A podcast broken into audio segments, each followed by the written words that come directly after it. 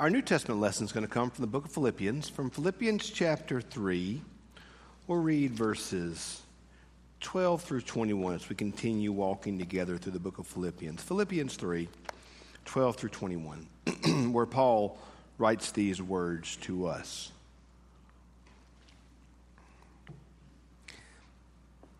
Not that I've already attained it, I've already reached the goal.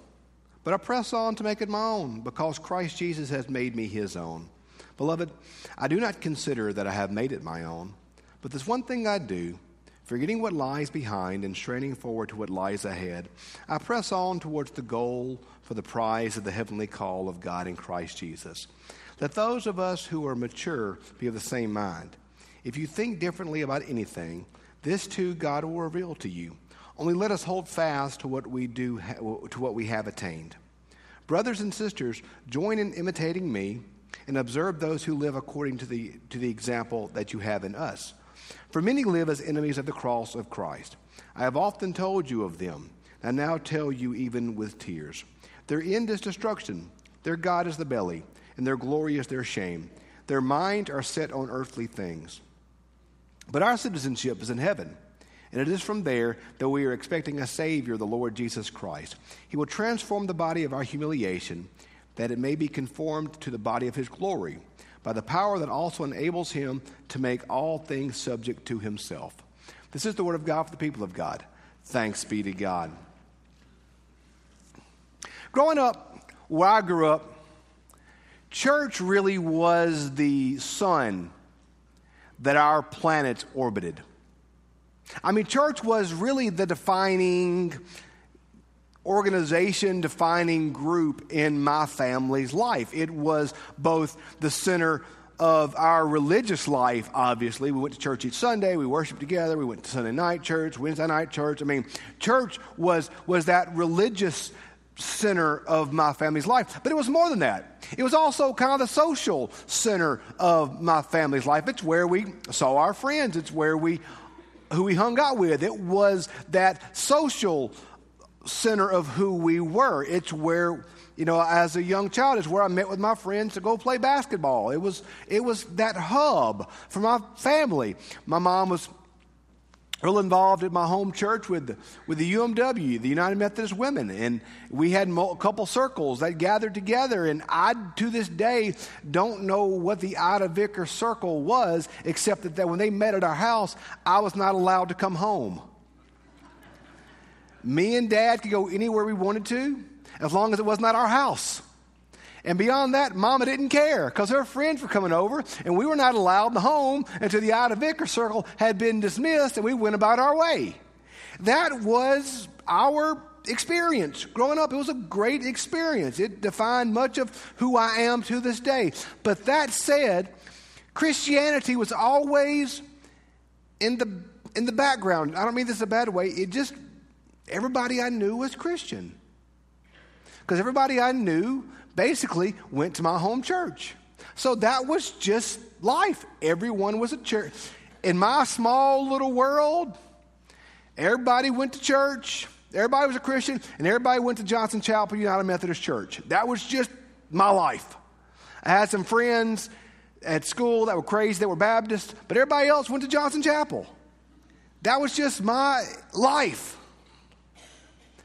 So the first person in my life that I ever really met who was a Christian, who didn't have to be, was Coach Myers at Boca. Coach Myers was, you know, in, those, in the small little school I grew up in, basically, you coached everything. You know, you coached football and basketball. I mean, you coached. There, were, there weren't a lot of us to go around, so everybody kind of had to do a lot of things. And so Coach Myers was, um, was one of the coaches there at, at, school, and he, he taught class, and he was the FCA director.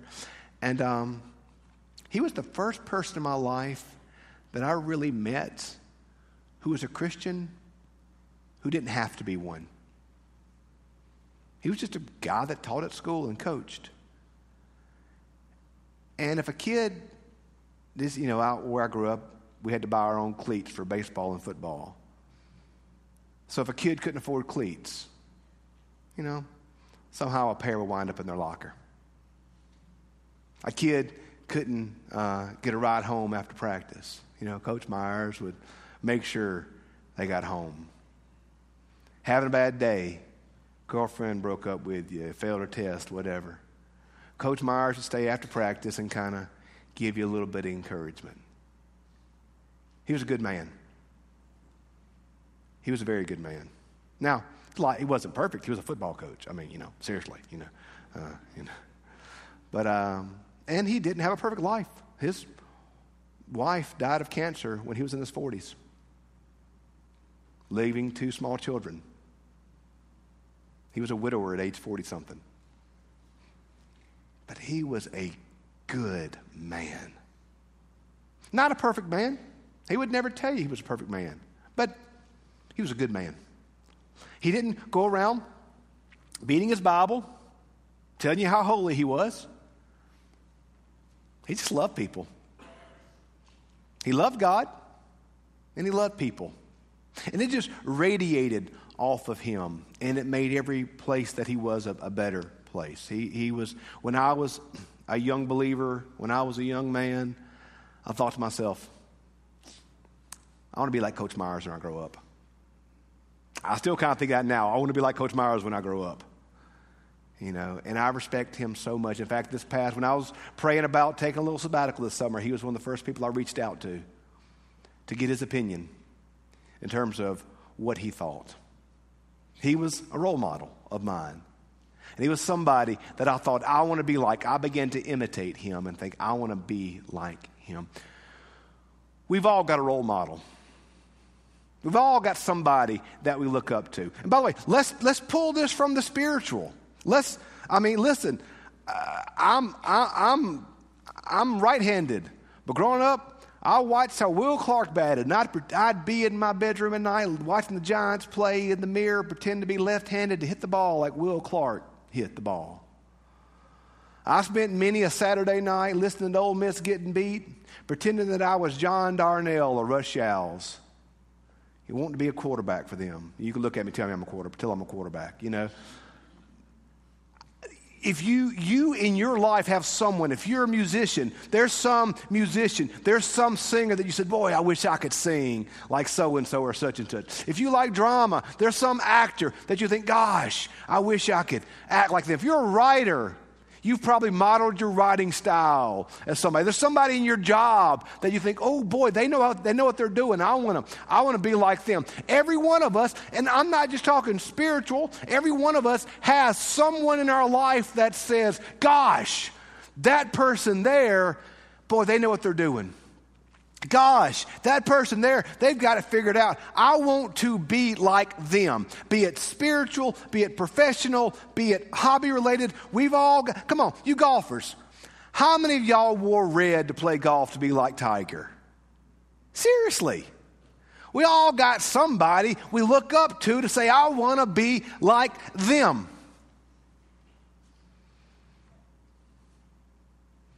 Likewise, all of us. Somebody looking at you. There's somebody in your life that looks to you and says, Ooh,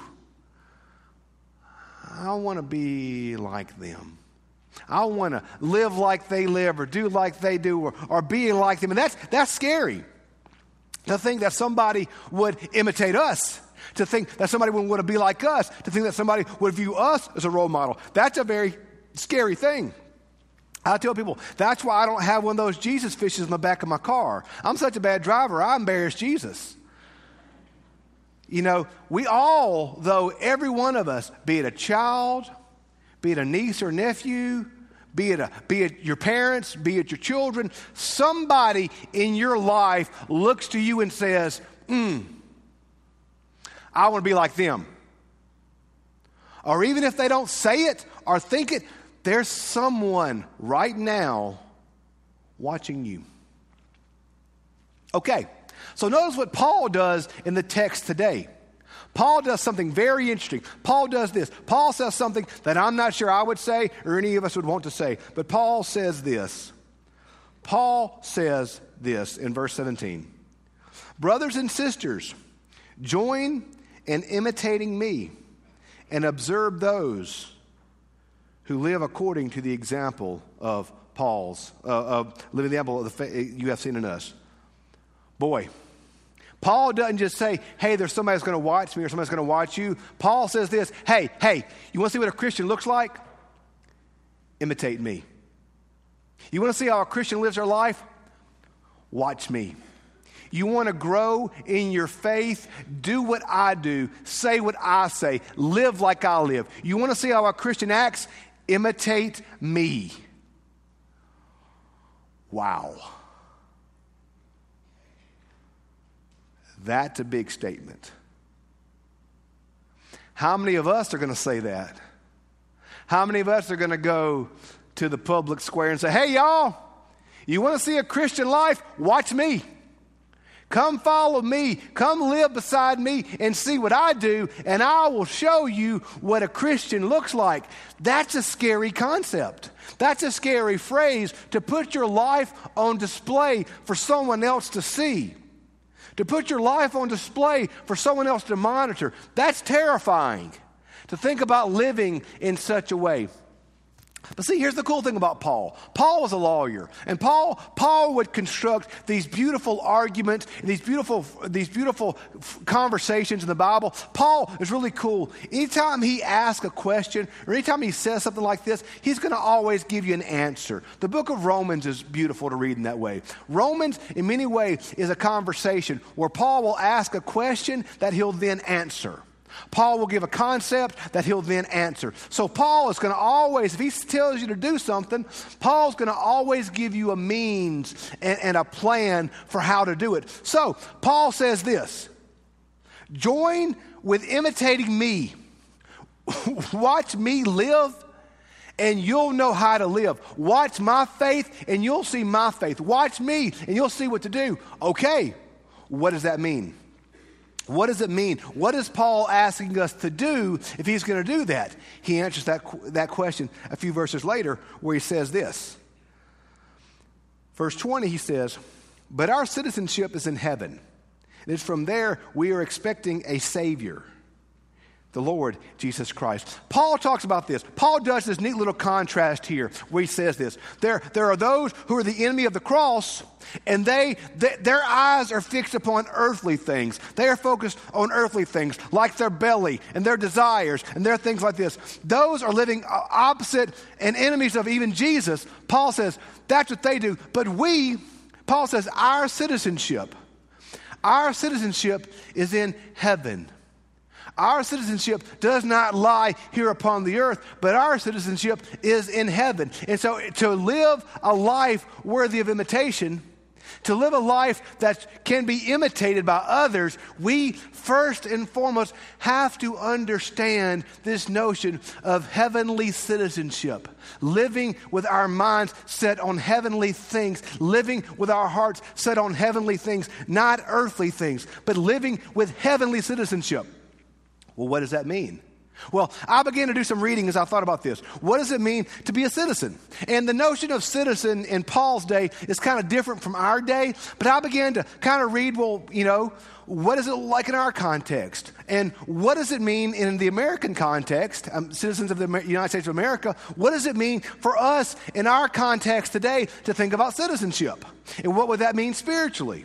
Jefferson did some really neat writing on citizenship. In fact, Jefferson one time said the only thing he wanted printed on his tombstone was that he was a citizen. He felt of all the titles he'd achieved, Ambassador of France, Secretary of State, Vice President, President, that the greatest title he'd ever been given was that of citizen. So, what does it mean to be a citizen? Historically, in the American context, there's a couple of things that have always been linked to citizenship. One of which is, kind of education. A democracy rises or falls on the education of the public. So, reading, understanding, processing, thinking, because if you're going to be voting on things, you have to have thought through it. So, education's one thing. That then leads to the other voting, participating, taking ownership, making it your own going and claiming your responsibility. So, education, voting, that, that, that notion of, of, of claiming it, making it your own. And then the last thing that we see associated with citizenship historically is service. Working to make the context in the society that you're part of better. So, if we're going to think about those in spiritual terms, what does that mean? What does it mean to be educated in a spiritual mindset? What does it mean to be educated from a Christian mindset? How many of you, at some point in the last week or two, last month or two, last few months, asked yourself, Phew, I don't know what to do about this. Hmm. I don't know what choice to make. I don't know what road to walk down. I, I don't know. I don't, Lord, I, I don't, I don't know what to do. Maybe you haven't recently. But at some point in your life, or at some point if you're younger, in your life that is to come, you're going to spend a sleepless night or two asking yourself, God, what do I do? What do I do? I heard a preacher say this one time, it stuck with me.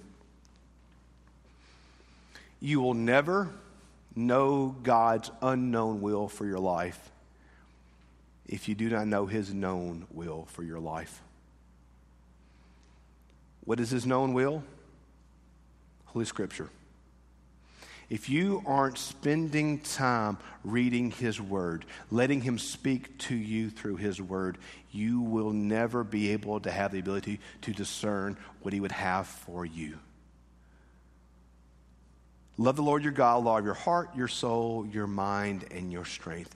Your mind. God has given us intellect. God has given us the ability to read. If we're going to have heavenly citizenship, we've got to spend time educating ourselves upon His Word. We've got to spend time in His Word. We've got to be reading. We've got to be praying. We've got to be focusing upon it because if we are not immersing ourselves, drenching ourselves, living ourselves in His Word, we will not even know which path to take because we don't even know the road road. To live with a heavenly citizenship, to live a life that will allow others to imitate us, we've got to be spending time in His Word.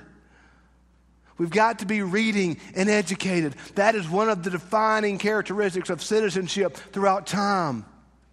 As Christian citizens, as those living a faith worthy of imitation, that's one thing we must do. Second thing that we said was voting, ownership. Commitment.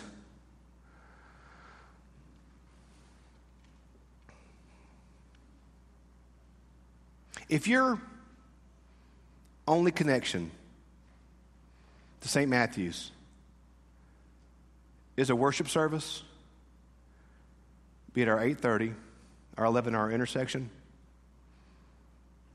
in time you will leave this church. In time, you'll leave.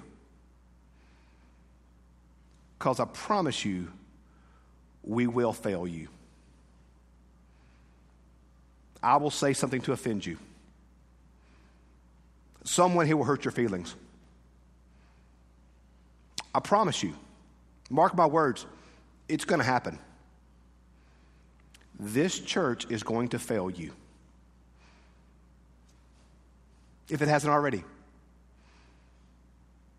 because we are imperfect. And if the only connection you have here is this worship experience, you will move on to a church that does it better, or you think that doesn't hurt your feelings, or that won't fail you. I've been, this isn't my first rodeo. There's faces right now that I'm grieving because I miss, because they haven't been with us for a while, and it breaks my heart. The only way to fully stay connected to a church is to take that next step of connection. Whether it be a Sunday school class, whether it be a small group, whether it be singing in the choir, whether it be service, the only way to have citizenship is to take that step of commitment. The only way to have heavenly citizenship, the only way to have commitment to the church is to take that next step of commitment. That's the only way. That is the only way that you will ever truly find your citizenship, not just in eternity, but here in this church, is through that next level of commitment. I'm not a good enough preacher to keep you. I'm not. We're going to sing songs you don't like. We're going to get it wrong. We're going to mess up. We're not going to do that on purpose. Hear me. I'm not planning to do it. I just know you've got a Savior and it ain't Andy, it's Jesus. You've got to take that next step to truly cement your faith. You've got to. Education, reading the Word, commitment, digging down deep, and service. That's the other defining part, characteristics of citizenship service. I, read a, disciples make the world a better place. I read a great story one time about a guy that was a leader, and what he did when he he believed that disciples should make the world a better place. So when he was on the road and he was to use the bathroom, he'd clean up the public bathrooms because the disciple should make the world a better place. I'm not doing that. I'm not a germaphobe. I'm like a public bathroomphobe. I'm not doing that. But I just think that's a beautiful conviction to say, no, as a, as a believer in Jesus Christ, we're supposed to make the world a better place. So I'm going to leave every place that I am a better place. We're supposed to do that in life of the church. We're supposed to do that in life of the world. To live a heavenly citizenship is to live in that way. And that's a scary thing. It's a scary thing to think that people are going to imitate us. I've been on a kick recently. I've been quoting the great theologian Charles Barkley a lot. Um, Chuck talked about rebounding, and I love this analogy for rebounding. He talked about how um, the, job, the rebounding is all about positioning, putting yourself between your man and the ball. And role models, I want to be like Charles because I was short and fat, and I like basketball, so I thought maybe I could be like him. He always said, between your man and the ball, something good will happen as Christians, a few weeks back we talked about working out your salvation with much fear and trembling. That's all about positioning, putting yourself in a position to hear God. Like he said, rebounding is about positioning, putting yourself in the right position. Your faith is about putting yourself in the right position to hear God. If you aren't putting yourself in that positioning position through prayer, through scripture, through worship, through service, you won't hear God. If you're not hearing God, are you reading the Bible? Are you worshiping? Are you praying? Are you seeking Him? Because if you put yourself in that position, you will hear from Him. If you don't, you won't. That's simple. Well, Chuck said one time, he said, remember, you might remember that commercial. He said, I'm not a role model. Well, to short, fat guys like myself, he was. I wanted to play basketball like he did. You may tell yourself, no, I'm not a role model. You are. There's someone looking to you. There's someone eyeballing you. You are. And that can be scary. People will imitate you. But, friends, trust me. I don't think the world is looking for us as Christians to be perfect. I think the world is looking for us as Christians to be authentic to simply be the people that God has called us to be, to love God and to love our neighbor and to live out the gospel in a relevant way that connects to people where they are. God's not asking for, for, for, for, perfection. He's asking for faithfulness, for doing the little things with grace like Coach Myers did. Coach Myers didn't go around beating his chest. Coach Myers simply loved the Lord, and that radiated off at him into loving each other. Y'all, sometimes the most Christian thing you can do is be nice to the cashier at Walmart. Sometimes the most Christian thing you can do is when you're in Walmart and you've got a buggy full of groceries, and the person coming right towards you with their buggy full of groceries is on their phone or not paying attention, and they're going to run into you, and you want to run into them back. Amen? Sometimes the most Christian thing you can do is to push your cart to the side and let them through and show grace. The world is not asking us to be perfect. Jesus is not asking us to be perfect. Jesus is asking us to be committed, to authentically live out our faith in a way that resonates, to authentically be committed to love the Lord and love each other. That's what he's asking for, and that's what he wants, and that's what the world needs. Is that. John Wesley had a quote one day, it's always shaped me. Wesley said, Do not tell me that you are a Christian. I will follow you, I will observe your lifestyle, and then I will tell you if you're a Christian. What if somebody watched you throughout the day? Would they know you were a Christian? What if somebody watched your Facebook account? Would they know that you're a Christian? What if somebody got a hold of your text messages or your Snapchat? Would they know that you're a Christian? What does our life say about Jesus?